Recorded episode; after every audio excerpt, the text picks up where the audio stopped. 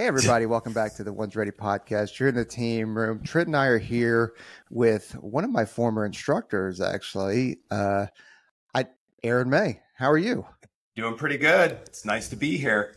Yeah, man. I, I know we were just talking beforehand, but dude, it's awesome to see you again. I, I think it was like 2004 was the last time we saw each other, at least cross paths. Um, so it's it's been a while, and and like I had said before, totally to fanboy out a little bit, but man, you were you and the whole team that that were out there at Combat Control School at the time were phenomenal instructors, and we we all looked up to you guys. So so you're you're a developer now, so all I of am. your recruits and everybody that are looking up to you and and saying, dude, you guys got to get Aaron May on, you got to get Aaron May on. Just I mean, I'm telling, I'm not even joking. We get pinged all the time on yeah. Discord, on DMs, like, hey, you guys got to get a developer on, and it's got to be Aaron May. So um, they're it's fanboying on you, and yeah. I'm doing the same thing. well, I, I, mean, I appreciate it. I have, I have a guys, a group of guys that work really hard, uh, and, and they enjoy the program. And as we'll get into it a little bit, talking through development stuff like that, kind of see how we handle things, what we do uh, and it'll kind of lead into why I think they get a lot out of it. Yeah, well, they they for sure get a lot out of it. Yeah. Um, or and if they didn't, I don't think that they would be pinging us uh, about having you on. So. Yeah. Uh, before we get into the all the development stuff and all that kind of stuff, why don't you give us a little bit of background about your about yourself? Okay. Yeah. So I uh, which Trent and I were talking, I came into the Air Force in 1993 of September. So basically 30 years ago. Uh, you know, we can get into a little bit of why I came into the Air Force, combat control, and all that kind of stuff. But, you know, I, I came in, uh, I graduated the pipeline in 1995. Uh, my first assignment was Hurlburt Field. Uh, great assignment, learned a lot. Uh, then I, you know, kind of wanted to go off in a different direction. So that's where decided to go be an instructor at combat control school which you know right time right place. I had a good group of people there working with me. Uh, i was very fortunate you know to have wes brooks jeff gilmain mike bain uh, you know even dwayne sadler. But i also had paul venturella and mike lamonica who were two great mentors. Uh, so that's where i say right place right time. You know i, I I kind of squirreled my way out of there a little bit early compared to most people. I did about two and a half years there. Uh, and then I decided I, I, wanted to go, you know, there was the early stages of the wars going on. So I, you know, I needed to go scratch that itch and go to the, you know, I wanted to go to the 24th to assess. Uh, so in about, you know, May of 2002, I went to assess the, uh, the green team. Uh, that worked out. Uh, I spent about six, a little over six years there, uh, from being on the team, uh, you know, Jeff George and I, Jason Andrews, we're all, and Mike Bowers, we ran the uh, assessment there, uh, the green team or OTC, whatever they're calling it nowadays. Uh, we ran that process uh, pretty much up until I left. You know, at that time, I, I made that transition. Uh, you know, where do I want to go next? Uh, for, for certain reasons, I decided to separate from active duty and I went to the 123rd in Louisville, Kentucky. Which which turned out to be a great decision for me. Uh, you know, there was a lot of, you know, people thought I was sacrificing a lot to go there, and truthfully, I, I thought I had commit career suicide going there. Uh, but it worked. I mean, I, I spent, you know, I got there 2008. I retired in 2020. Well, terminal leave in 19. Uh, so basically 11 years, 11 ish, 12 years there. Uh, retired there as a chief master sergeant. Uh, you know, history wise, so, you know, those were my assignments. You know, I, I was very fortunate. I spent a lot of time overseas, uh, you know, even before the 9 11 time, you know, between flying search and rescue for was it Operation Southern Watch. Uh, spent a long time in Bosnia, uh, flew CSAR for Kosovo. Uh, then, you know, nine, a lot of JCETs and things like that down South America. And then 9 11 kicked off. Uh, you know, I, it, was it was an awesome opportunity for me, you know, going there and uh, deploying. You know, it was it was a busy time. You know, I was either in Iraq or Afghanistan nonstop, uh, doing pretty much all the things I had ever hoped to do. Uh, so, you know, spent the time there, and even when I went to you know, Louisville, you know, and I'm going to talk about it a little bit later, I think, as far as, you know, I, I, I came into that unit, uh, you know, you have the tactical experience and then you start to see other guys that are putting in the work. So that was kind of a transition point in my career where it realizes, you know, where am I best utilized? And sometimes I'm best utilized taking that job that no one wants so the other guys can go down range and flourish. And uh, that's how I kind of spent the last portion of my career doing stuff like that. So that, that in general, that's my history, man. Yeah. Yeah. I'm, I'm with you on that. Yeah. Hardest transition. Yes. Yeah.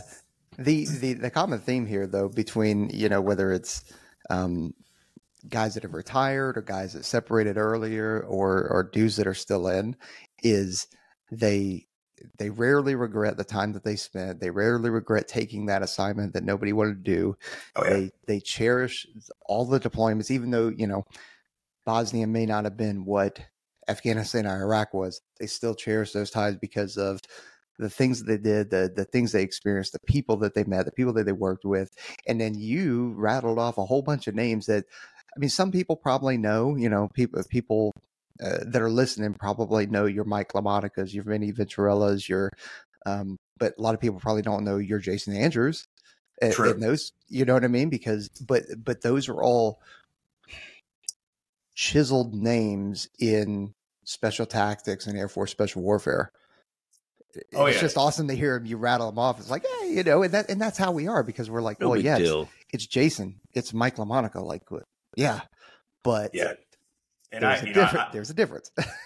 I do. I, you know, cause I, you know, if you talk to, I mean, I'll keep name like Jamie Clark, Jamie, you know, they always say I was, I was a PJ at heart. So, uh, Jamie would say that. and well, I, I mean, I was big into the mountaineering, the Swift, like the, all the cool, like all that cool stuff. I enjoyed that. Was my hobby. And, uh, you know, and I always tell the new guys, I'm like, they would ask me about PJs and I'm like, two best PJs I ever worked with, Jason Andrews, Mike Atkins. Hands down. I mean, people listen to the podcast would probably be bummed out I didn't mention their names, but the those those two dudes, you know, I went through the whole pipeline with my well, a lot of it with Mike Atkins, phenomenal operator, and Jason Andrews, hard as nails, you know, and great great people. yeah, it's it's a, a a cool thing to be there and be part of and and experience it. Yeah. So uh, I have a I have a question. Like, but like, so like going back though, mid early early '90s. Like, how did you even know that combat control existed? Because like, you know, we started the podcast to let people know and all, all this other stuff. But like, I'm assuming there was a brochure or BMT, whatever. you know, it's funny because I I didn't know. You know, I, I grew up. My my grandfather, uh, he was in the Marines, so I always my brother and I would go visit them at my grandparents every summer down by Quantico, and uh, so I just grew up around it. I knew it was something that I wanted to do. Just I didn't know where to go. But my grandfather, being a Marine, was always like, "You got one choice, Air Force." And of course, I'm like, "Well, there's nothing in the Air Force for me to do." Uh, but you know, one day I was I was at my gym in town because you know back in the olden days we actually used to work out after school. Uh, so. There So it is. I- there it is. uh, but you know, I, I was there work and I was talking to a guy, you know, and a friend of mine uh, ended up going in the Navy, and I would hear all his war stories, which is a pretty cool story in itself down the road with him. Uh, but you know, this guy's asking me stuff, and he he he was security forces, and he's like, well, you know, what are you going to do? And I'm like, I'm going to go in the the Navy, the Marines. He's like, why don't you go be a PJ? I'm like, well, what the heck is that? Uh, so I I went down to the recruiter and talked to him, and you, you know the initial response, you know, they had the brochure with you know combat control and pararescue and stuff like that, and you know at this time there I had a oh there was a sixty minute special out uh, about a PJ. Is it Doug Poe? I think that's how he, he but he was a PJ. He faked his death. Uh, Oh he yeah, like, I remember that. yeah, he had his own. He had like another life going on. I don't know if he was married or something like that. But the takeaway from that was they showed they showed all the training you know, and I was like, holy cow, like these guys are there and they're like, do they're jumping and diving. The only thing that wasn't cool about the videos they showed was that everyone was wearing a Speedo in the pool. And I was like, I'm a paste, like I am a, as pasty white guy as you get. So I'm like, I'm not going to wear a Speedo in the pool. Uh, but they show that stuff. And I got, you know, I always give my candidates a hard time because I'm like, man, I had a 60 minute special and I had this little manila pamphlet. It was like 10 pages. And I like I, I read through that thing over and over again. So, you know, I, I came into the Air Force, you know, I signed up, recruiters like, well, pick another job because you're not going to make it. Uh, and I was like, well, that's cool. And, you know, I had some other, I had some other things that were pushing me as well. Uh, motivator, motivational factors, if you will. So, you know, I, I show up at basic training and I still remember sitting there and they kept saying like at some point in time, they're going to, you're going to go and you're going to go take the test. So I'm sitting in there and I see this PJ or con, it was a controller that came walking in uh, and he's got his beret on, like thought he was, it was Chris Larkin. Like he's like walking in, and I'm like, he's got this big rig- ribbon rack, and I'm like, man, that looks cool. Uh, but I'm still at basic training, and it's like, I don't know, like week three, and I still hadn't taken the test. Uh, so I was actually like on base. We were marching somewhere, and I walked by Indoc at the time, and I'm like, I haven't taken it. So I write down the address, and I actually wrote the school a letter saying, like, man, like, when's this test? Like, all I want is an opportunity to come there and take the, t- and I mailed it. I mailed it to them. Whether they ever got it or not, probably not. Or they got, you know, being in that like, what is this guy? But hey, you know, but the, then that day arrived. They're like, hey, whoever wants to take the test can come down on, you know, show up on Saturday. And, uh, you know, I had been working out, but not, I, all I knew is I had to swim 500 meters. Uh, I had some old dude at my YMCA back home the powerhouse of Massachusetts, uh, showing me like I first time I swam, he's like, "Boy, you don't know how to swim." I'm like, "Yeah, exactly." Like, so I went there every day and swam with this old guy, uh, and then so the day the day arrives and I show up and I you know head out of the water like 500 oh. meters you know, do the run, you know, push ups, pull ups, sit ups. And back then it was flutter kicks. And, uh, I mean, I'm not going to brag, but I do- I dominated the test. Like it was yeah. like I did, I did, I Even dominated. Though you were fighting fighting the water the entire time. Well, the swim, the, the swim, the swim time wasn't the best, but uh, my calisthenics were up, were on point. Uh, so you know, back then it was like, hey, top three people get to get their choice. The remaining people all go combat control. Uh, so I chose PJ. I came in as a, I wanted to be a PJ, and uh, you know it's funny. Uh, like there was a guy in my class. He was already a paramedic, and like, uh, like no, you got to be a controller. Like just this, like they came up with reasons that were just ridiculous back then. So I, I choose PJ, and I'm hanging out. Uh, you know, living my glory of passing the pass test back then. Uh, and Spike Gardner came up to me and says, why do you want to be a PJ? I'm like, I don't know. I like all I want to do is go through this selection course. That's that's all I cared about. I want to go through this selection course. He's like, well, why don't you switch? Uh, I'm like, okay. So I switched to be a combat controller. Uh, but again, you know, I, I, you'll hear me that common theme of right place, right time, because you know, Spike Gardner, I, I would say, is one of the most influential influential people in my young when I was young in the career. Like every time I think of what an instructor looked like down the road or what I was going to go do, like that is the dude I wanted to be. Uh, and yeah, he's still doing the job now at T3I. Uh, but you know, that's how I, that's how I came into combat control just on a, a pamphlet, a 60 minute special and old dude training me in the pool to Spike Gardner saying switch. It's wild. So, yeah. It's like, uh, uh, why do you want to be PJ? You're like, because that's the one I've heard about. Like, I don't, I don't know, but I heard this stuff was hard. So like, yeah. I'm here to do hard things. It's, oh yeah, it's wild. Oh yeah. I, I, had a very similar thing. And you're not the only one. I mean, it's I came in to be a PJ because that's what I knew about, and then at Indoc uh, during during Hell Week, you know, where they're trying to keep you up. Joe Gross, who was happened to be TDY there, something like that, because he was still up at the hill, uh, came in and he they were like, "Eh, will you give give these guys a brief about what CCT is?" Because there was only you know we had the Stows, we had Bubby Brister and stuff yeah. like that, and and you know Matt Allen's and so they were already you know or they were going through to be Stows, so they were aware of what CCT was, but and but the other guys weren't, and uh, yeah. uh, neither was I. So Joe Gross gave a basically a capes brief on what CCT does and that kind of stuff, and then they gave us an opportunity and said, anybody wants to switch, here's your here's your time now. No yeah. no foul, just we'll just do the AFSC paperwork change, and you're good to go. And there was a handful of people that were like, yeah, dude, I had no idea that this was a thing, and so they allowed us to switch at Indoc. Yeah. So yeah. It, it's crazy. You know, back then, you know, if you wanted to switch the other way, they were like, uh, like, sorry, man. Like we already, everyone was already measured for wetsuits for PJ school.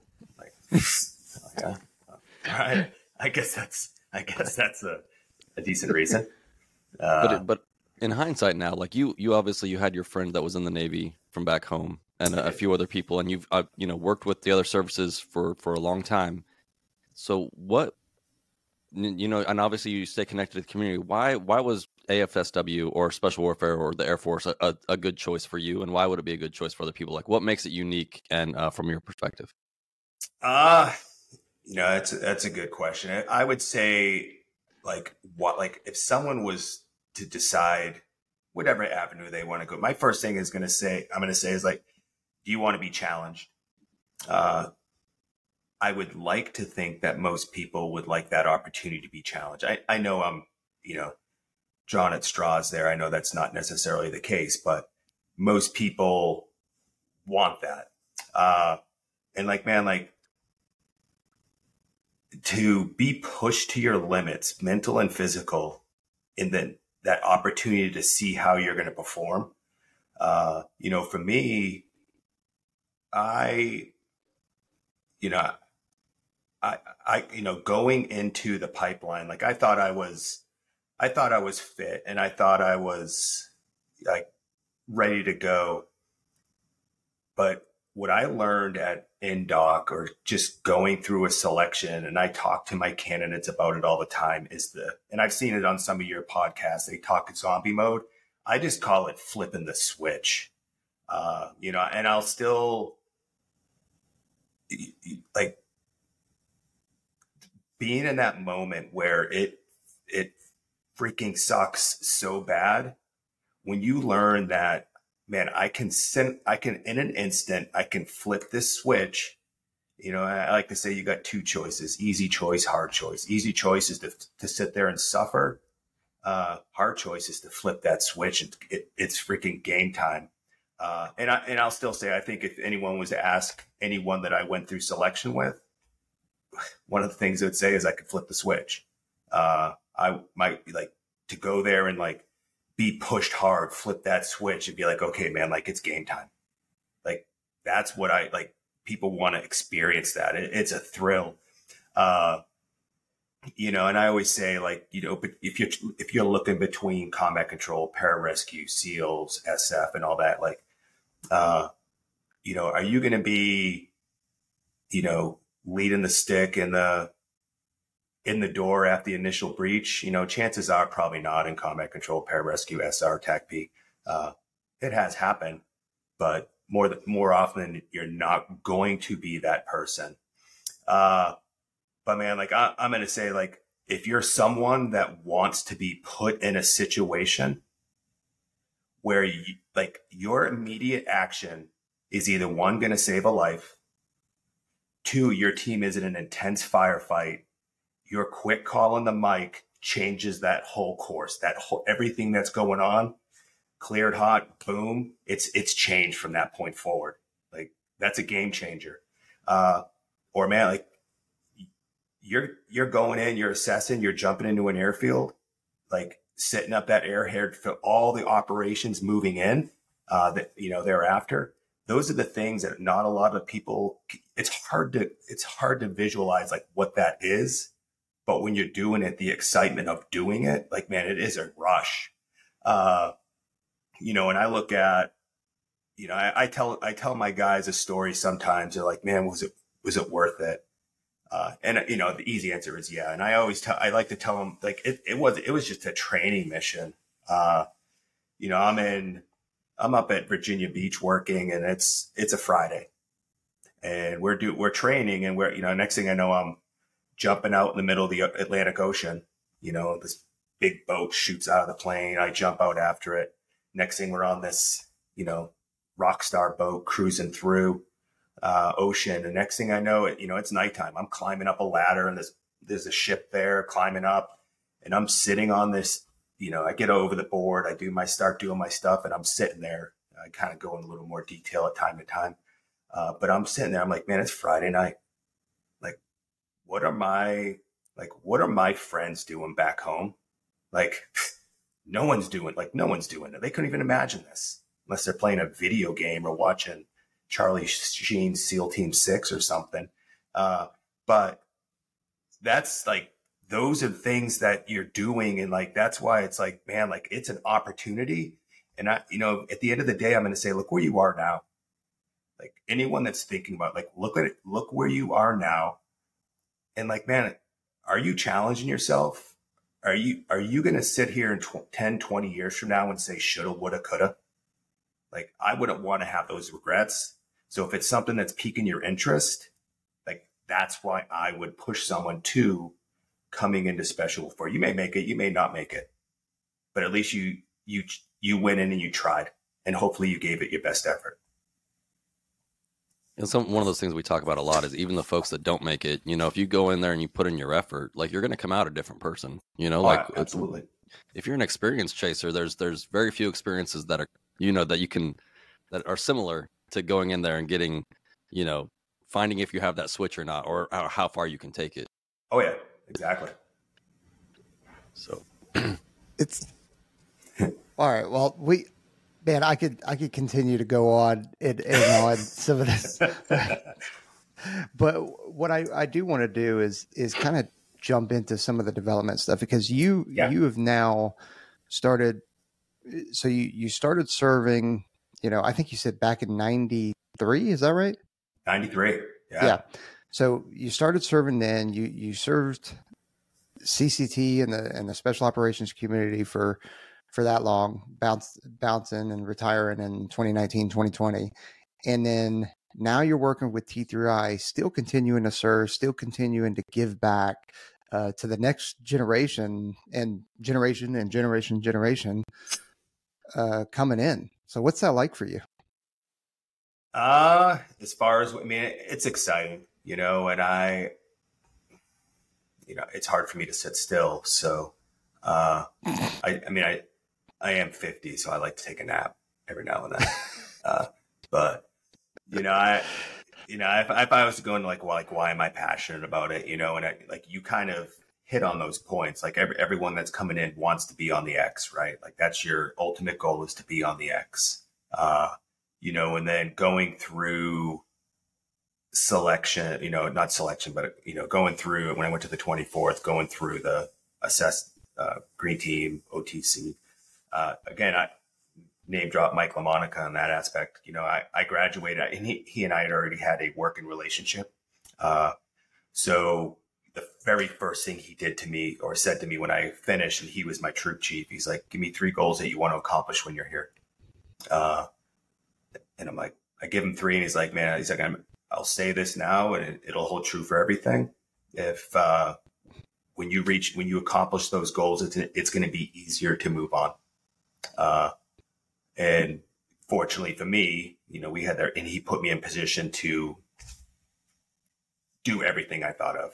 Uh, and you know, I've been very fortunate. I was very fortunate in my career, uh, operationally, and you know, anyone that knows me knows I like a good, you know, fun trip, scam trip. you know, I, my my I used to say to another favorite person mine is Russ LeMay. Like, man, if you can, if you can if you can think of, if you can dream it and justify it, let's go.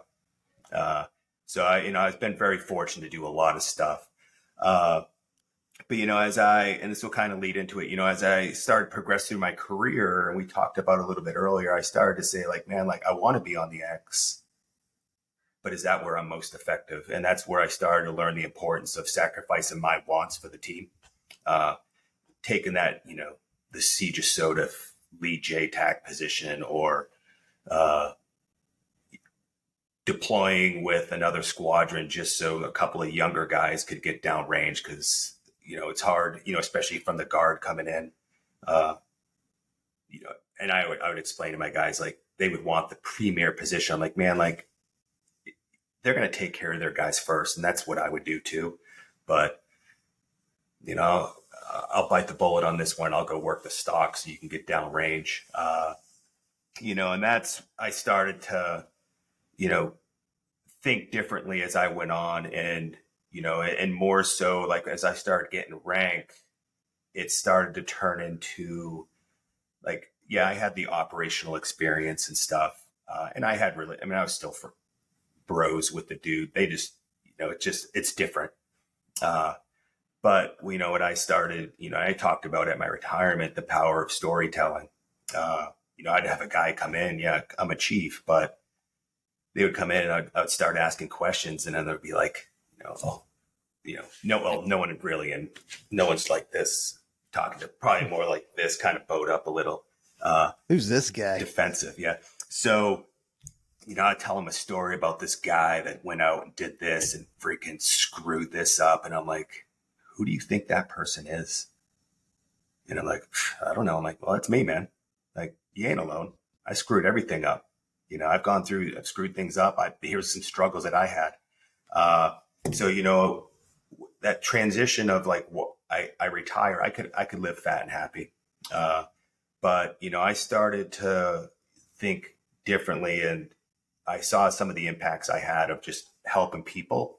Uh, and I think that one of my strongest attributes is helping people realize like what they're, what they have in them potential wise uh, helping people get on track of, you know, if we can do these couple of little things, it's going to make this improvement. And at the end of the day, you're going to be able to accomplish these things, these great things. Uh, so I think, you know, I've always, I've had a lot of instruction, you know, I, you know, combat control school instructor, you know, green team instructor, running trips. It, it just keeps building and building and building. Uh, I have a lot of experience with that kind of stuff. And it just kind of fell into place for me uh, after retiring that this opportunity came up. And I came in it with, you know, I, I didn't really know what to expect. And, and I, and I enjoy it. I, you know, I, there's nothing, it's pretty satisfying hearing a guy get, you get the call, like, I just got selected. Like it, it's a good feeling. So, yeah, I bet. Well, I mean, yeah. you're, it seems it seems like I'm I'm making it a bigger deal than it is, but you're you're helping set people on a trajectory for the rest of their lives. And and yes. you hear people talk about, you know, why should I join the Air Force or the Navy, Marines, whatever it is, it, from a recruiting, just a, a, a you know normal recruiter, and it's kind of like, man, I'm giving you a life. Yeah. Right? I'm giving you a life. I'm giving you experiences. Uh, you're going to go places you you could have never never believed even existed. Plus, you're going to work with people from all around the world that, and, they're going to become your best friends for life, kind of thing. And we're going to take care of you. We're going to treat you, or we're going to teach you things, and and you're doing that even after already you've done this, and you're, I mean, you know, you said it yourself. Whenever somebody comes back and says, "Hey, I got selected," you played such a massive part of that. Yeah. And then uh, to to give a shout out to all the you know ANS cadre and the instructors that are going to be going through, and then those team sergeants that are going to be taking them once they get to a team. I mean, they they help mold the future, you know, the future Mike LaMonicas and the future Vinny Venturellas and those guys, you know. Yeah, you know, I, I kind of had it to talk about. I mean, I can lead into it now a little bit with it. You know, I talk to you know even kids nowadays uh, you know, younger guys coming into development, all that. And I'll, I'll be like, man, like if you, if I was to hand you this sheet of paper and on the backside, write down, it could be as crazy as you want. Like, what do you want to accomplish when you go in? I'm like, go to the moon, do this, do that. And I'm like, you know, the, the people put down some weird stuff. Uh, and then at the end of the day, I'm like, you know, it doesn't matter where you came from uh, you know, what your back what your background is, what how your makeup, family history, were you an A student, B student, whatever. The second you step off that plane at San Antonio, uh, regardless of which direction you're going in the military, the second you step off, I can look at that piece of paper and anything is possible on it as long as I put the work and effort into it because it's a it's a new beginning. It doesn't matter what you've done in the past. It is a chance to rewrite your history and a chance to get on the right path and do good things. Uh, and that's in general for the military. I think anyone can get a benefit out of that. Yeah. We, we talk about that all the time. It's uh, the, the being able to start over, right? And the military gives you that opportunity over and over and over again. And the, the chance to be excellent at anything and everything, right? Like whether you're in special warfare or not, like the military has like these like very clear like paths that you can take and all you got to do like you said is you got to choose one put in the work and then like all these other you know avenues open up for you to to be you know whatever you want to be and so like i think people sometimes look at the military as like this very rigid you know like this is what you're gonna do and this is it and you're gonna follow orders every day and it's like no no no you put in the work and oh, if yeah. you become really good at something like the, the the you know sky's the limit not to be you know hyperbolic about it Oh yeah, exactly. And and also, I, I wanted to say that you were talking about the kids. I'm sure you get the same questions because you said something weird, and I'm I'm sorry. I'm I'm going to take it off track for a little bit. Go for it. But like, we get so many questions from kids that are like, you know, like in my specific instance of my height, my age, my weight, my background, has anybody ever made it? And I always want to be like, you know, we have a, a selection process for a reason because when you get off that plane or you show up at at selection, we're looking at you. We have no idea who's going to make it. We mm-hmm. know just as much as you do about you know how you're you're you're going to perform and uh, whether or not you have that switch to competition mode and all these other things. And so like for some of the kids out there, like if you if you think that we know like based on like the eye test, if we could just pick people based on the eye test, we could save tons of money and time. But like that that's why we have the selection is when you show up there and you're like this scrawny kid, you know, but like you have that switch like we might, you know, behind closed doors when you first show up, be like, "There's no way this kid's gonna make it." But when he makes it, we're gonna be like, "Awesome, dude!" Oh yeah, yeah. It's uh, I will, I will say, at least from my experience, training guys, it is never the, it's the most unassuming. Like the, it's not the biggest, fastest, strongest. It's the person that's most consistent. You know, uh, I, will give an example. I won't say the person's name. Yeah. But uh, to an extent, to an extent, uh, you know, I get people that come into, and we're going to talk about training here in a bit, but I get people that show up on day one. It's like backpack, rocket fins, this, that. I'm going to, you, I will have to die before I quit. I'm like, okay, like you're not going to make it. Like it's, it's like, You've already, I, you've checked box number one of I will not, I will have to die.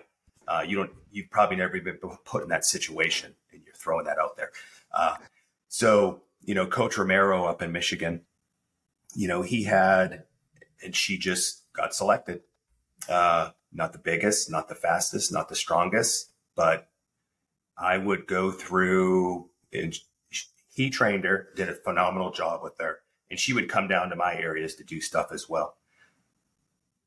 But when I go in and I enter her stuff that, you know, for her training, she had been in development. She got, attended like 40, 50 development sessions.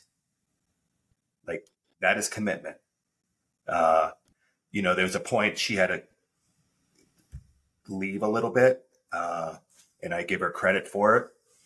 And she rode her bike 50 miles to drop gear off to Coach Romero. Like that's driven, that's commitment. That's those are the people that make it through. And I always say like you're gonna you're gonna show up at basic training and it's gonna be it's that sniffing test, right? Everyone's gonna be standing around. Uh, I got, you know, man, I got 86 push-ups and uh, you know 120 sit-ups, and I did 25 pull-ups. I ran a 820 in the pool. Like I swam so fast that half the water was gone because I my wake was so big. Uh, and I, I, always and I, I like to joke because you know I'm older. Uh, you know, and I always say, I always ask my parents, I'm like, any any of you guys, girls, do you guys watch American Idol? And they're like, no. Like they think I'm trying to trap them, I'm like, all right. So the theme of American Idol is they go and they sing, right? This board of people, and they, you know, if they sing like and they get selected, like what do they get? You guys know, you guys are old. They get a golden yeah. ticket, right? Get yep. a, and that that lets them go and try out and wherever they go now, California, Hawaii. But it's just like, hey, man, like you get to go try out again. Doesn't mean you're going to graduate. Doesn't mean you're going to win the show. That's all this IFT is. It's your golden mm-hmm. ticket to say, good job. You met the minimums. Now go, tr- now go do great things. Uh, so you're going to see at basic training, like the, the sniff test, like everyone's like, I smoked that thing and they're going to think they're awesome. But it's that person that is just, they perform, they commit, they will talk about, they've, they've been in the program. They took everything away from the program. They applied it. Uh, they don't get worked up too high, too low. They just go and they drive on. Those, at least from what I've seen traditionally, those are the people that are successful at A&S, uh, you know, going into TACP, uh, all those different directions. They do well. And the other ones, I, I never hear from them again. So it is what it is. Yeah, yeah. I, I can, I can think about that. You're talking about the sniff test, and I can remember showing up. I mean, because a lot, a lot of folks when they when they pull this out of basic and they give us the test, you know, there's there's a lot of people that are like they they they would stop before they even got to the test. They were talking a whole bunch, and then when it came time, it's like, "Damn, I'm good. I decided to go a different direction." You're like, okay, okay, you know, but I'm I, too good for this. Yeah, yeah, but I I remember being on the the gunnel of the pool and just you know in that speedo that you're talking about just looking and being the smallest dude there eh, by a lot uh, surrounded by you know just physical specimens what, what i you know and they they they really were physical specimens going like i have no business being here right now um and then you start seeing those people quit just yeah. dropping not yep. failing like they it was rare that they would fail any of the the evals of the physical part but when it got hard, when breath started getting taken away, or they started getting harassed in the water, or instructors ask us to just keep going, keep going, and it was relentless. Yeah. And there was never a light at the end of the tunnel. And they would just, and it only take one or two, and then all of a sudden there'd be a whole bunch. Oh, and oh, yeah. Uh, yeah, you're right about being consistent. Yep. Uh, what? So, what about negative traits? Like, what if, other than the the, the cockiness? I'm I'm sure, but there's got to be some some negative trends that you've seen uh, throughout your time doing development that, oh, yeah. that candidates have, and and I mean, you're able to identify it right off bat. Like you had already mentioned that, like, hey, I'm gonna smoke this. There's no way I'm gonna quit ever, Sergeant. You know, you can't can't smoke me. and, and and I'm I like when you said that, I'm mm-hmm. cracking up inside because we get so many comments on YouTube and DMs going like, "It's quitting's not in me. There's no way I could ever possibly quit." And you're like, "All right, yeah. dude." Yeah. You know, like I, I'm just going to back up a little bit though on this, and then I'm going to back up and I'm going to say like like what is development, and then kind of the negative things yeah. I've seen. But you know, so for like a lot of people coming in, it's their first like you know you see them they show up day one, they're all nervous. Uh, if I had to give one piece of advice or a couple pieces of advice for someone showing up on their first day, if you're given a piece of paper to write your information on it, you should be writing down like your life depends on it I'm just throwing that out. So if anyone's listening and I have to read their handwriting, I know what they're trying to like. I can read it, right? Uh, but you know, for for them coming in, it's their first exposure to like special warfare culture. Like, you know, it. I always say like I'm pretty when I left the military, like I'm, I'm not military. Like I don't walk in and, you know, UDT Everybody shorts stands up. and just yeah, like like I, tr- I keep I try to keep things light because that's I believe that's what keeps people coming back. Uh, and I always say if you want to talk trash, talk trash, but you better be able to, you be, you better be able to back it up. Uh, but you know, so getting used to that culture, it's a it's a it's a time to assess your strengths and weaknesses. Uh, you know, whether you're using it on the IFT or, you know, my guys know I, I start every session with a 10 minute lunge walk. And they they some groups like they I don't even have to ask them; they're just doing it. Uh, strong legs, strong back. So uh, you know, and, and, it's a time for them to develop the mental and physical skills they need to be successful at uh, SWIC and A&S. But what I see a lot is guys come in, they take the test once, and they're like, "I'm good," and I never see them again. And next thing I know, they're shipping. Uh, and you know, there's a lot of, you know, especially with uh, some of the TACP and or not TACP, uh, SERE and EOD candidates, because it's like I take the test, and yes, I do a lot of stuff in the water with the guys, but you know, we get we get the the info at school. You know, at school they're getting structural injuries and all these things, so coming there and learning how to train right and do like they're going to still pick up a lot of valuable information but they want like these guys that come in, and it's, and it's not, I have SWOE guys too. They take the test. I'm good. And next thing you know, it's like, I, I just want to leave. Uh, you know, I, I, always say like, man, it's your effort, your career. You can do what you want. Uh, but uh, uh there's benefit to coming. Uh, some of the negative, the, I, I can't stand when I say something like, oh yeah, yeah, I know that. and I'm like, okay, like, so explain to me what it is. Well, uh, then they're like deer in the headlights. I'm like, man, I, I said, you don't realize like if I was in your position and someone with, you know, and I, they know a little bit about me, but I'm like, if someone, if I had someone that had done the job and they were telling me something, like, I'm, I'm writing it down, like, and, uh, and I'm doing it. Like, no, like, no, I know that. I know that. Uh, and I, and on, honestly, uh, I will give him a hard time, but most of the time I will, you know, as I had a guy, probably listen to podcasts. podcast. I'll know exactly I'm talking. About. I had a, a guy yeah. that, you know, it's like, hey man, like running plan, like you ain't passing the run. Are you doing the running plan? Uh, well, uh, my friend who runs triathlons is is getting me my run in shape. I'm like, okay, fine. So he does the like why like you're already not going to listen. Like it's goes and run does a test, runs a 13 something. You know, I, at that point in time, like I and I laugh because it you know cheers me up a little. You know, I walk up, I'm like, hey man, like how's that triathlon plan working out for you?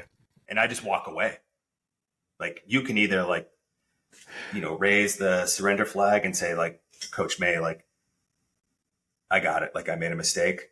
But no, like they'll just they'll just keep down that same path, and I'm like, all right, man, like good, best of luck to you.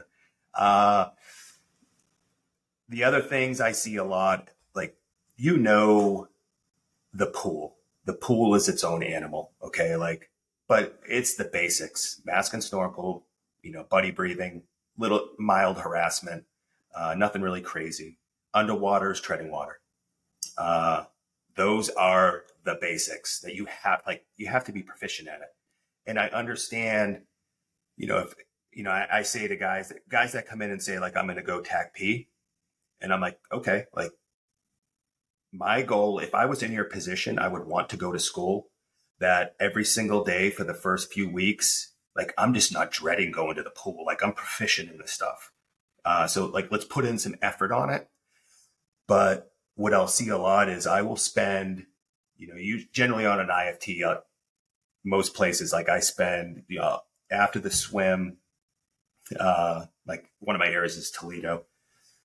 We'll spend an hour, another hour and a half just doing water stuff. And I'll, you know, I'll, the new people, like it's okay, like did they struggle on the swim? Okay, like let's do some like let me show you some swim drills. Uh, and then let's work on your underwater swim technique. And I, you know, in my the, the training plan I use for swimming, I have a lot of abbreviations. I explain, you know, how to use it and where to look for the stuff so it all makes sense. And I run them through the the drills they're going to usually see in the first week or so. Uh, and then I will say, like, I want you to know that you you have to find a pool, and it's up to you to put in the, your time and effort to do this. And then they'll show up the next time, and it's like I could tell they never worked on it, and it gets frustrating because I have a group of guys that are just they want to be trained, they're excited to train, and it's like, man, I you just wasted my time. I spent all this time with you while you know just push, you know, ignore my other guys somewhat. And in turn, your appreciation of that is to, to come back and not having worked on a single thing. Uh, so that that's usually frustrating. And to be honest with you, if I see people like that, my my focus isn't on them as much at that point in time. Like they they have to earn. Like I, I gave them something, they have to earn not only mine but their teammates' respect at the same time because now they've seen them perform and they're not they don't appreciate it either. Uh, well, it's not it's not fair on the others. It's it, not right. If you if you are if you are focused on that one or two individuals, and everybody else is doing exactly what they're supposed to, they're putting in the effort, they're putting in the extra work that is needed, taking on that instruction that you're giving them, and then you know they're staying in development for eight, nine, 12 months. Yeah, and obviously not working on it. Oh, yeah. It's just it's not fair. True. Very true. And you, you, you do see, you see it often, but the over, I would say the overwhelming majority, like they get it. And it may, it may take a month or development or two to finally be like, okay, like I got it.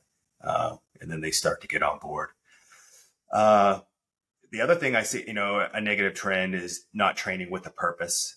Uh, I'm very, I'll talk about it a little bit later, but I'm very specific on what, like, if I'm going to do something, like how does it apply to what I'm going to be doing at school? Does chest bis and tris work at school? Absolutely not. Uh, does strongman work? My dad, my dad's to train me on strongman. I'm to lift cement blocks out in my backyard. I'm like, okay, but the second you have to, you know, ramp up the intensity, you're to fall out with your, may have some sweet guns on you, but it ain't to work. Uh, so like they need to find out and every when I'm doing stuff, it's like why? Like why am I doing it? It's got to make sense and it's got to it's got to relate to what they're going to be doing down the road. Uh, it's not just I'm just going to do something just to make like I'll do things just to make it hard because it's they got to experience that from time to time, but it's got to have a purpose to it and it's got to translate to what they're going to be doing down the road. Uh, you know, and I I always say I talk to the people a lot about you don't want to be that person at school. You know, and I hear it. I hear it a lot. Like I'll get emails. I get some messages from people that hadn't, didn't, weren't successful. You know, and they're usually appreciative. You know, I, I wish I would have listened more. Uh, you saying how my weaknesses will be exposed, uh, things like that, and I'm like, you know, so I tell guys, I'm like, you don't want to be standing there at school saying, if I would have done this, only if I, if I this, I'm always like, man, like, fuck if. You want to get rid of it? I want to say, go, like, start telling yourself, I'm going to do this. When you get that mindset, you're going to be successful in that process. So those are kind of the negative trends I see on things with that. Okay. If, if, if I'm a 16 year old right now, right? And I'm yep. thinking about these things, and I, I, don't like to dwell on the negative. Sorry. Yeah. I'm like, yeah, yeah, yeah, yeah, yeah. You, those, you guys suck. um, if I, and I, I want to have you as a developer someday, or, or one of these things, like what, what is the ideal candidate for you? Like, what me walking in the door? What are some of the things that I can work on before I get there? Uh, and and what are the things that I should understand about you know development in general? Yeah. Okay. Uh, you know, I always like say if you don't know how to fight, learn something. Learn karate. I don't know uh, it's the same thing. Like there's a, there are, and I'm not a, you know, it's, they know they got to run, they got to do calisthenics, they got to do, this is for like the person like coming in, like they haven't even really talk to the recruiter and all that. Uh, but man, like I got to start working on like go t- like it's you know what the IFT is, right? It's pull ups, push ups, pull ups, sit ups, push ups, mile and a half run, 500 meter swim, two underwaters, underwaters before the swim. Uh, like start working on it. Like I, you know, I, I have a 12 week ins and outs program. Grab a calendar and I'll talk about the calendar that everyone ignores me on later. Uh, but grab the grab a calendar and write on your calendar like Monday, Tuesday, Wednesday, Thursday, Friday. I mean, hopefully your calendar has that on there already, but it's like Monday, I'm going to do push ups and sit ups. Tuesday, I'm going to do pull ups and flutter kicks. You're just ins and outs. They do them at school, right? We've all done them. Uh, you know, you so start building up some some volume in that way. You can do your normal workouts, but they have to be more. Uh, I would say like just high endurance things. And you know, there's a a podcast, not a well, it's a podcast, uh, Mops and Mo's. Uh, it's a it's a really good site. Uh, you know, I, I'll tell guys all the time that aren't like hey, I'm interested. I'm like, hey, man, like go listen to their podcast, you know, look through some things. They have some things on there on uh, developing aerobic capacity, some things on workouts, some things on multi pace training, building your work capacity. Uh, those are the things, you know, aerobic capacity, work capacity are two major components of their fitness. Uh, so when they can start doing that, and I'm like, if, if you can swim or I, I don't know what everyone's financial situation is. Like if you can get a swim coach or if you're in high school, join the swim team. You may not be standing on the podium, but go learn to swim. Like those are my my things I say to kids that are they're not coming to development. Like if I was to talk to people, like you need to train with a purpose, you know, build some muscular endurance, some work capacity, aerobic capacity, and then, you know, usually in your towards the end of your junior year, like if you can spend that full year as a senior and develop. You know, I have guys that are seniors that have been there for a year. Uh, those guys, you know, they're usually doing pretty well by the end. Uh, but that, that's, that would be my general advice on that, you know, but when I have people, like when people do sh- come up for development, uh, the first, you know, the data shows flat out that anyone that is in development that shows to multiple sessions takes multiple IFTs and commits to the process, their chances of success are far greater than the person that never shows. There's always, yes, there's always an outlier. Uh, but hands down, you show up to developments, you go here, like, then they look at I mean, they have all this data and they look at it, like, how many developments, how many this, how many that. Like, the majority of them have, were very committed. Uh, you know, the people that, the teams that come in and they, you know, like my Cleveland crew, like they work as a team. They're, they show up. I have a few guys that are, they're just good leaders.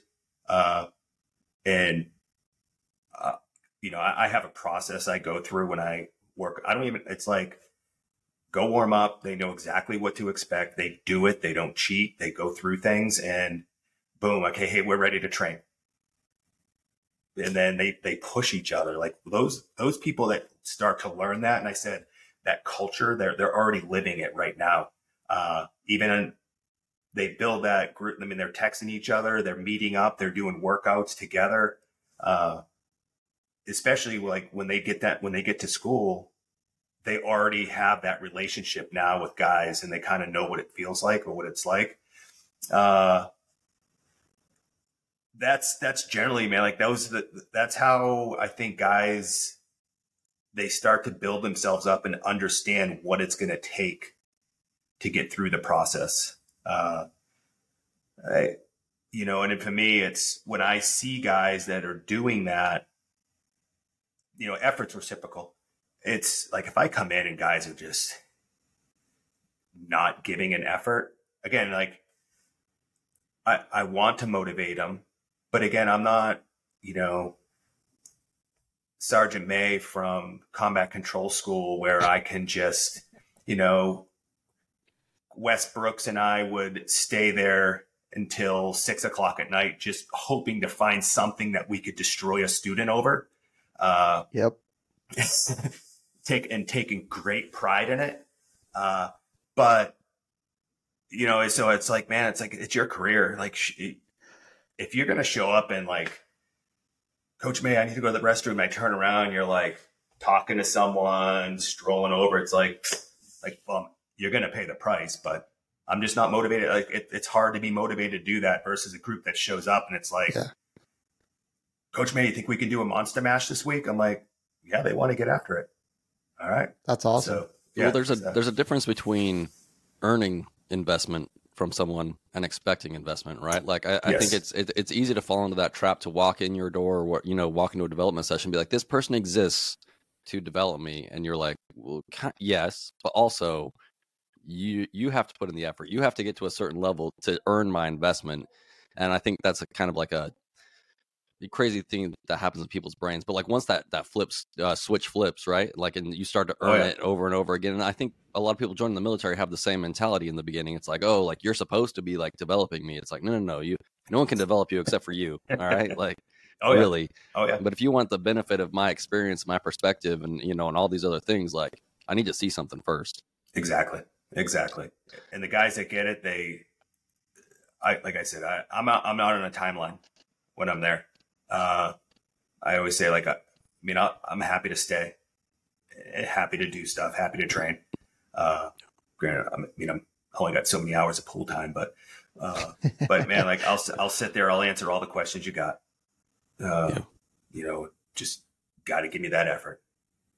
So, so, so we, we, we did talk about like what the, the kids these days are not great at, mm-hmm. some of them what what do you see from like the, the current crop of young folks these days that maybe is better than you know what we were like when we were younger which wasn't that long ago y'all?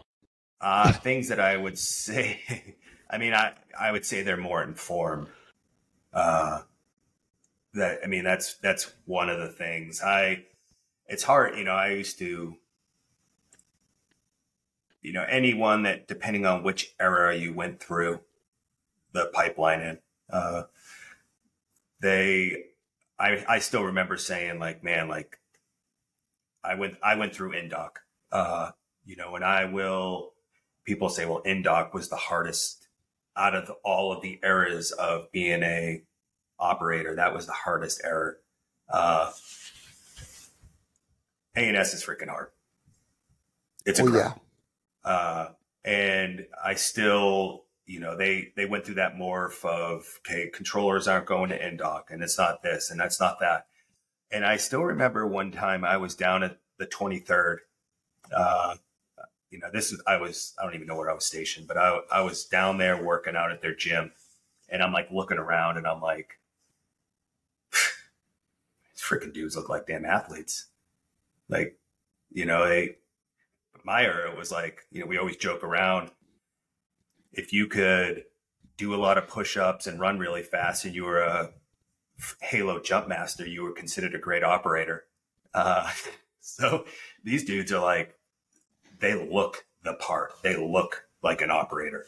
Uh, so i mean i think nowadays it's just a different mindset. I people are people. I, I yeah. One of the things i think that they they struggle with though everything is so accessible. So instead of trusting the process, they have to have something right now. Uh, you know, it's, I do a workout. Well, that, that workout was kind of easy. I'm going to go on the Google machine and I'm going to find a different workout that destroys me and that feel like I'm doing something. Fast forward a month later, they're broken. Uh, so I think, I think that's some of the issues I, I see. Like I, I haven't really seen, man, I've been doing it three years. The pipeline's four years, uh, for P or for PJs, you know, two years is for TACP and controllers SR. Uh, I would like to see, I, you know, I'd like to hold judgment on seeing what some of these guys look like two, three years down the road. Cause a lot of them I, I do keep in contact with, uh, and seeing how they're performing in that aspect. Uh, so I mean, it's those big things like just it's you have to trust the process. And it, the grand scheme it like trust the process. Uh, you'll hear me say like this is a marathon not a sprint. Like you know adaptions take time. You know i always say like when i'm working out you know before before i started like to really get into it it was like go go destroy self, recover, destroy self tomorrow. Uh, right, and that, that that works for a little while, uh, you know. And then the more I kind of, yeah, I, I like to say like I, I'm always I'm always seeking information. Uh, so in trying to, you know, like I always say, like I could have, I could have just retired and, you know, got a certification, do the job. Then I start working with other places, and I'm like, more information out there. So go get more certifications, learn more about it. Uh, so like when I'm doing things, I'm always like, man, like inside, like I'm looking at, at improve something inside versus just, you know, having show me muscles that don't do anything. Uh, so well, we'd see that at prep a little bit too, you know, but like the, the whole, like, I have to remind the students, like today is not the test. Mm-hmm. You understand that this is leading somewhere. Today yes. is not the test. Save it for the test. Yes. Oh yeah. I know I kind of, that was a long-winded answer and kind of a no, roundabout answer on that, but uh, I think that I was think, good because it's honest. Yeah, I, I think down the you know, ultimately like the kids nowadays, like the ones that show up, the ones that are prepared, they're they're they're no different than the ones that 20 years ago. The only difference is they have a cell phone in their hand. a lot. Yeah. a lot. I, yeah. I, I tend to think that they, they are definitely more physically fit. Mm-hmm. Um, they, they're definitely more educated than we were coming in. And, and, you know, you hear people that are all over and mainly at social media or whatever, or it's the standard, well, you know, this generation, I, I'm not sweating this next generation coming in. I, no. I think they're going to be they're already better than we were, and, and I think we're going to be just fine. We'll be just fine. I would say, you know, caveat on the, you know, are that like, are they more physically fit? Like, would you, when you got out of school, what'd you do out of high school, elementary I mean, school? I came, I came straight in. I was 17. Uh, no, no, no. On a regular school day growing up, it was like, I got home. Oh. You're outside doing yeah. stuff, right? Yeah, uh, whether you know, depending on the age, it was you know going out riding bikes with the with the boys, yeah. or you know going to soccer practice, or or swim practice, or cross country, or something yes. something like that. Plus, then after that, then go into a job. Yeah, and that's kind of I I would say that if you were to like one of the places I work with, which ironic is T three Performance up in uh, Cleveland, you you know, you see kids up there, they're just getting after it every day after school and then freaking just running, jumping, lifting, this, that. And unless you're doing those things, man, like you're sitting at home and a lot of kids nowadays are kind of like the bat, like they're, they're playing video games. It is, but it is what it is. And so I see like I always, I tell my guys every time, like on the IFT, like we're getting ready to do the test. We'll get to sit ups and I'm like, it's a proven, uh, I like to bring humor on everything I do there. Like keeps the mood light. I feel like they do perform a little bit better. I'm like, you know, it is a proven fact that your generation cannot do sit ups. I'm hoping you prove me wrong. Oh, let's let's let's see. They're all get all fired up, and it's like 48. uh, so, but you know, I always say like, when they when they get it, they switch it on. There there is absolutely no difference. They work, and I, it's cool to see that transformation. Like, man, I can really do this stuff. Uh, yeah, yeah. Well, what's this calendar you're talking about? You said you wanted to bring it up, and you're like, "Oh, we're going to bring it up later." So, what's this oh, calendar? Yeah. Like, let me, because I kind of go into like my, you know, when I, you know, like what is like what are these guys going to be doing, right? And it's and I, I explain to them because I mean I, I use a calendar for mission planning. It's what I relate it to them as. But when I'm you know, and I'm going into like, why am I doing all these things? And I say, like, man, like, let's visualize. Let's think about what we're going to be doing at SWIC, not really A&S. That's a little bit down the road. But, you know, I wake up at, you know, four, time to really getting up, but I get up at four. I march to chow. I march back. I go to the pool. I'm running to and from. I go to the gym, you know, calisthenics, weight, you know, combat type fitness, whatever they're doing. Get done with that. I'm running, uh, rucking, doing something. We screw up. We're in the getting extracurricular activities and we're always moving around, like going boom, boom, boom. Uh, right. And then the day ends, you know, and then you have some academics involved in there, but the day ends, then what happens the next day? Repeat. What happens the next day? Repeat, repeat, repeat, week after week. Uh, you know, and as a result, you know, so you're going and going and going and you're, you're just getting beat down. Uh, you know, you look at, you know, over time, like, you know, the, the science crap, the high cortisone levels, the breakdown, all these type of things, but decreased performance, right? So like when I, you paint that picture and then it's like, okay, like how to, how do we start to focus on things to prevent that breakdown? Right.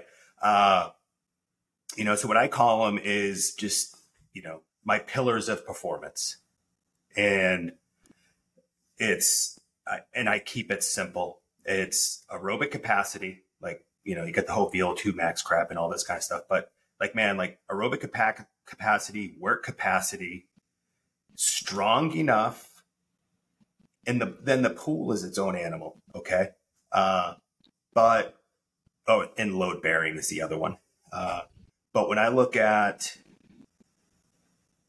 you know, for instance, the running, you know, it's, it's five days a week, not running. There's some other things they have to do. Uh, it, but the mileage is increases, right? But I want to build that engine. And, you know, if you look at field sports in general, like people that have aerobic capacity think of that fourth quarter, like people are wearing down, they're pushing hard because they have that motor. Uh, you know, work capacity. How much work can I do in a limited period of time? Because that's what you're going to be doing. You're going to be always working when you're there. Uh, you know, when, when I say strong enough, you know, like I might be able to squat 400 pounds. One of you might be 300 and one of you might be 250. But if we were asked to go move object A, when I get there, when I get there, as long as I'm an asset to the team, that's strong enough, right?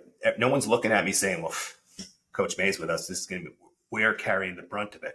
So I'm not chasing one rep maxes. I'm just, I want to be strong. I want to be fit. I want to have a motor. And if I can start doing those things, and again, like grip strength, I'm always maximizing time on bar and carrying things. Uh, the ruck is the ruck. Uh, and I don't even broach, and people disagree with me, and that's fine. Uh, again, like I get a lot of guys are like, I, I need to start ruck marching day one. And, you know, tissues take a long time to to strengthen. And, you know, I watch them do the mile and a half run. It looks like they got a load in their pants, right? They're not even efficient. Uh, and it's like, man, I want to go do a, I want to go do this I, 60 pound, six mile ruck. And I'm like, uh-uh. like, I will give you advice. Don't do it. Like, let's build some foundational strength first and then get some inside. Like, let's strengthen some things. Uh, and again, I'm always asking myself, why am I doing something? Like, why, like, how is this going to translate to me being successful at school? So as long as I'm following those pillars, uh, in on my training, right? So when I look at my schedule, my mission planning, you know, that I always say, like, before I even start to fill out, and my calendar is just, I always say, go to your parents' drawer, and because we all get like 16 calendars sent to us a year, like any type of calendar, right? So on this calendar, you know, after I've done some research and I kind of know what I'm ex- expected of me, I kind of know, I always say like, man, like, what are your strengths and weaknesses? Do you struggle to get yourself out of bed? Do you uh, like, like, you know, we just took the IFT, like, let's look at the IFT. You know, I did five pull-ups, like obviously that's strength, you know, push-ups, this run, you know, run was a 12 minute.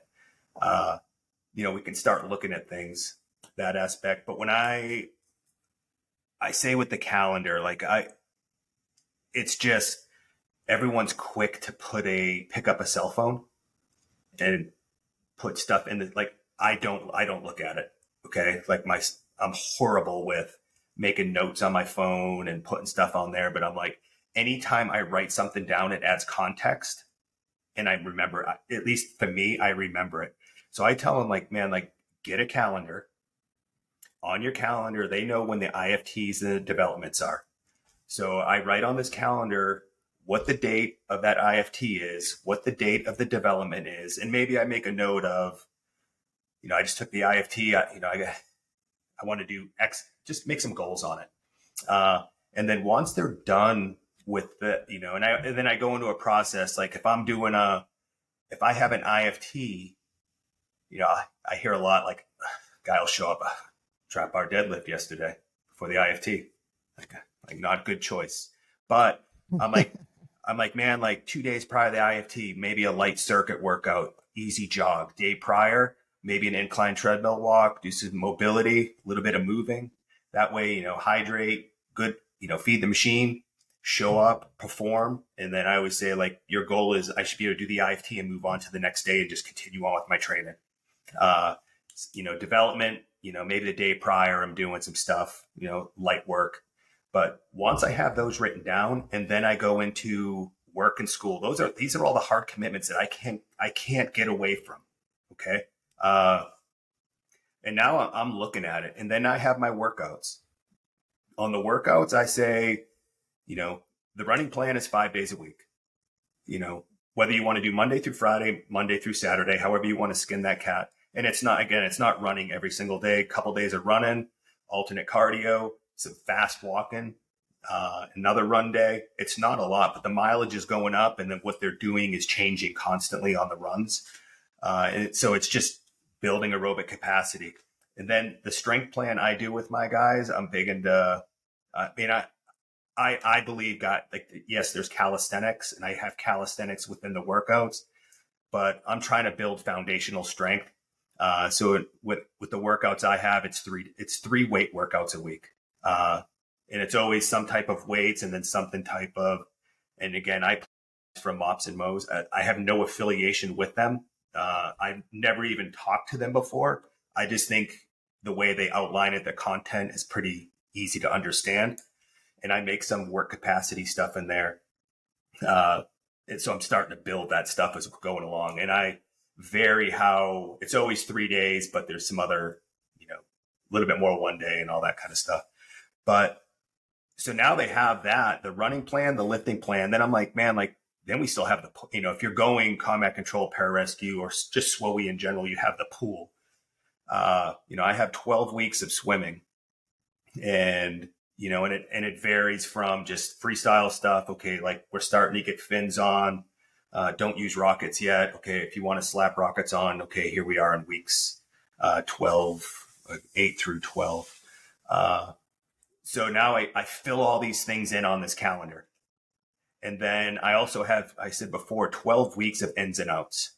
You do like ins and outs where that's just, that, that's just added volume. And to me, uh, unless I'm just blowing the, not doing well in the IFT, we'll have to adjust some things. But if I'm just looking to improve my numbers, you know, 10, whatever, five extra, five extra pull ups, like a, I'm hammering these ins and outs, right? So now, but I, it's on a piece of paper. I say, here's my calendar and tape that ins and outs sheet next, next to you, next to your bed.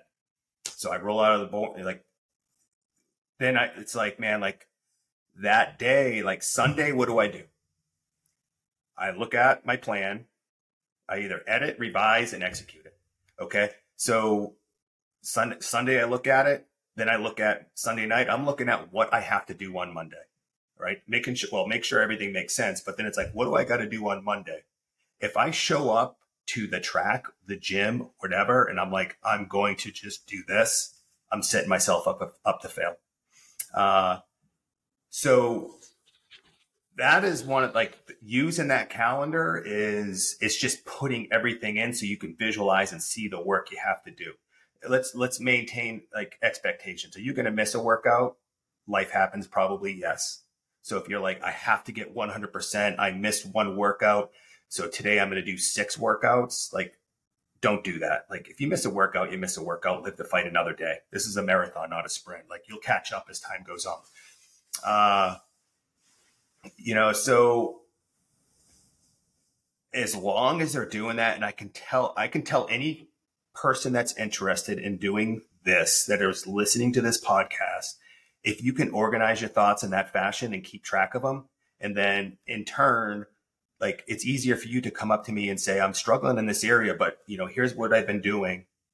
You know, like, is there something in here we can adjust, some type of journal or some type of log? Uh, you know, I could look at it, it's like, man, like, well, you, you're eating a bowl of, you know, six bowls of frosted flakes and, you know, half a gallon of milk and then trying to go on a hour LSD. That, yeah, no wonder why you're throwing up, right? Uh, but, uh, so that's, you know, and again, like if you were to walk up to me, Peaches, at at combat control school, let's fast forward. You're like, I'm I an wouldn't instructor. do that, by the way. I'm an instructor. I'm an instructor, and you're my student. If you would have walked up to me and I'm like, Peaches, you ready to copy? Roger that, Sergeant. And you have your cell phone, and you're like, boop, boop, boop, boop, boop, boop, boop. what do you? what do you think I would have done? Like, it's like, man, like, get used to writing stuff down because, Yeah. you know, you're going to have to do that. Like, you're going to be given instructions. You need to know how to pass that information. You need to know how to follow a plan. All you're doing is just building up habits now of writing stuff down, building your battle rhythm, following it. There's, you know, yeah, it helps me keep track of my workouts, but it's just building muscle memory and stuff on things like that. Uh, Yeah. Well, you can't take you can't take phones in the vaults, and we work in vaults a lot. We do. We do. Uh, you know, so I, I look at that and, you know, and I'll, I'll get, again, five days of running, three pool days, uh, three lifting days.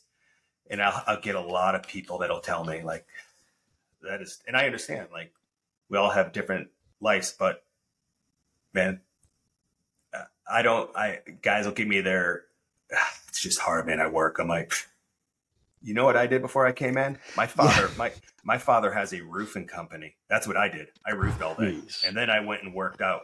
Right. So I like I know what it's like. Yeah, that was 600 years ago. But uh, this, you know, but I'll get. I don't have time. You know, and I I like to use. And I've said this a thousand times. I was at uh, combat control school, and go as an instructor, and I was, you know, we had to get our CCAF and I was not like when I came in, I was I wanted nothing to do with college, and I ended up. Uh, I so I'm taking classes, and I'm doing my homework at night. It's like I had just like literally probably just thrashed like students all day long. I'm ex- I'm ex- I'm mentally drained from you know hurting students all day long. Okay, uh, taking great pride in it. So uh, I'm doing my homework and I feel uh, this. It's like this hot breath behind me. I'm like, what the heck is this hot? I turn around. It's Chief Venturelli, Paul Venturelli. He's like breathing on me, and I'm like, like what, what's up? He's like, what are you doing? Like homework. Like I got. You're forcing me to go to college. I'm doing homework. And he's like, can I give you some advice? I'm like, well, is it, whether I said yes or no, it was coming. If, yeah. Uh, and he said, give you some advice. If something is a priority, there's a time and a place to do it. And that time is the first thing in the morning because you never know what's going to happen throughout the day. And again, like, I'm like, kind of makes sense. So, like, that's what I tell my canons this. I'm like, you don't, again, I, I retired, right? Even like when I, when I was in, you know, I, when I went to Louisville, uh, I was like, man, I, want, I might as well get my, finish my college degree. I was up at 435 doing all my college classes because it was a priority. I wanted to get it done so I can live my life for the rest of the day. Uh, it's the same thing with these workouts. Like, you got to be at school at seven. You know, you got to get up at like, if this is a priority, get up earlier and do it. Uh, Yep. At least, at least one of the events for the day. So when you get home, it's not. I'm not trying to fit so much into a small, you know, window.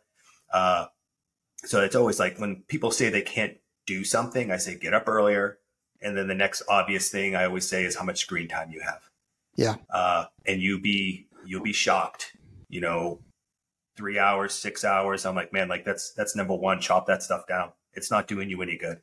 Uh, and usually the ones that can do that, they start to adapt pretty quick. Uh, you know, a couple of things I, you know, I, I wrote this like at the end of the day, if you can't motivate yourself to get up and get after it every day while you're in this process, you're going to really struggle at school. Uh, you know, and the next thing is you don't get to choose the where and when when you're at school.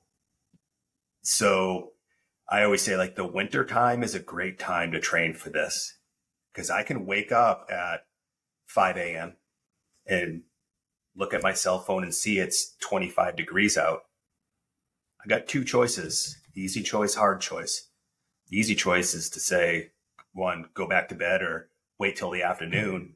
Hard choice is to put on my running shoes.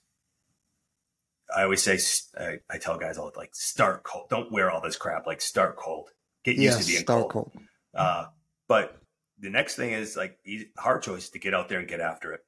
And now when you're out there getting after it and you find yourself feeling sorry for yourself, you're like, you know, I'm like, hey, Aaron, like, yeah, it's like, it sucks. But you know what? Like, why, why am I being a, a wuss right now? Like, freaking get your head into it and finish this, finish this run. Because you know what's going to happen is at school, when they start to realize, like, oh, here comes this feeling again, I, I, I remember this. It's going to come on them. It's going to happen to them at school. They're going to be able to overcome it a little bit greater than the next person that's next to them that hasn't pushed themselves. So when we start to learn these things, we can start actually training ourselves mentally to get ready for what's coming ahead of us. Uh, yeah. So that's generally how I, I run the the planning and all that. You know, there's some other things like we do a lot of. I mean, I do a lot of stuff with teamwork. Uh, priorities of work. One of my favorite things to do is the pool session's the perfect one. Okay. Like get done with the pool. I'm like, Hey, we got, four, got believe it or not, I give them a break to eat. So I'm like, you guys got 30 minutes, 45 minutes change, be back over there ready to go. And it's like right to the locker room. Right. Minus the few guys that are like dive masks, fins, this, this, this. And I'm like, I'll go up to the guy. I'm like, Hey, what's going on with the, like the pool bag out there? And like, I don't know Like, team gear comes first, man. Like if you want, I said you're at you're at selection, you like you're last. Team gear comes first. Everything's good to go. Then it's your stuff that's taken care of next. Then it's like what on me needs to be addressed. Feed the machine, hydrate, then you can relax. Like those, that's what we're doing, uh, and kind of getting that muscle memory. Uh, you know, and that you want me to keep going with this this stuff on that? It's a lot. I can well, keep I mean, on going. So I was I was actually just thinking like, dude, you've got a lot of data to pass, and yeah. we're at an hour and twenty minutes already. Would you are you game for coming on for a, a round two? Yeah. Yeah. So let's maybe we that. can have Aaron and Aaron. Yeah, that'd be, so that, that'd uh, be great. Yes, I can come in. Like I, we can come back and do another one. I, I, I already got the. I, assume I already got the approval. Uh, oh yeah, yeah. And we can kind of start out, I guess. You know, after the planning piece, the other stuff that goes into it. It's not a big deal. Yeah, let's do okay. it. Okay, well let's let's do that then. Just because uh, I mean, this is gold. This is gold, and I don't and and like I know Aaron or uh, Trent's got a, a heart out. I'm I've got one coming soon because I got to change an alternator. Um, but yeah, life. I know. So um, no, I really appreciate you coming on. Uh, for everybody out there, uh, thanks for tuning in. Please like, subscribe, leave us a review, and then uh, Aaron, we'll have you on for a part two. Sounds good. All right, Appreciate we're out here. Right. Later, everybody. Yep. Later.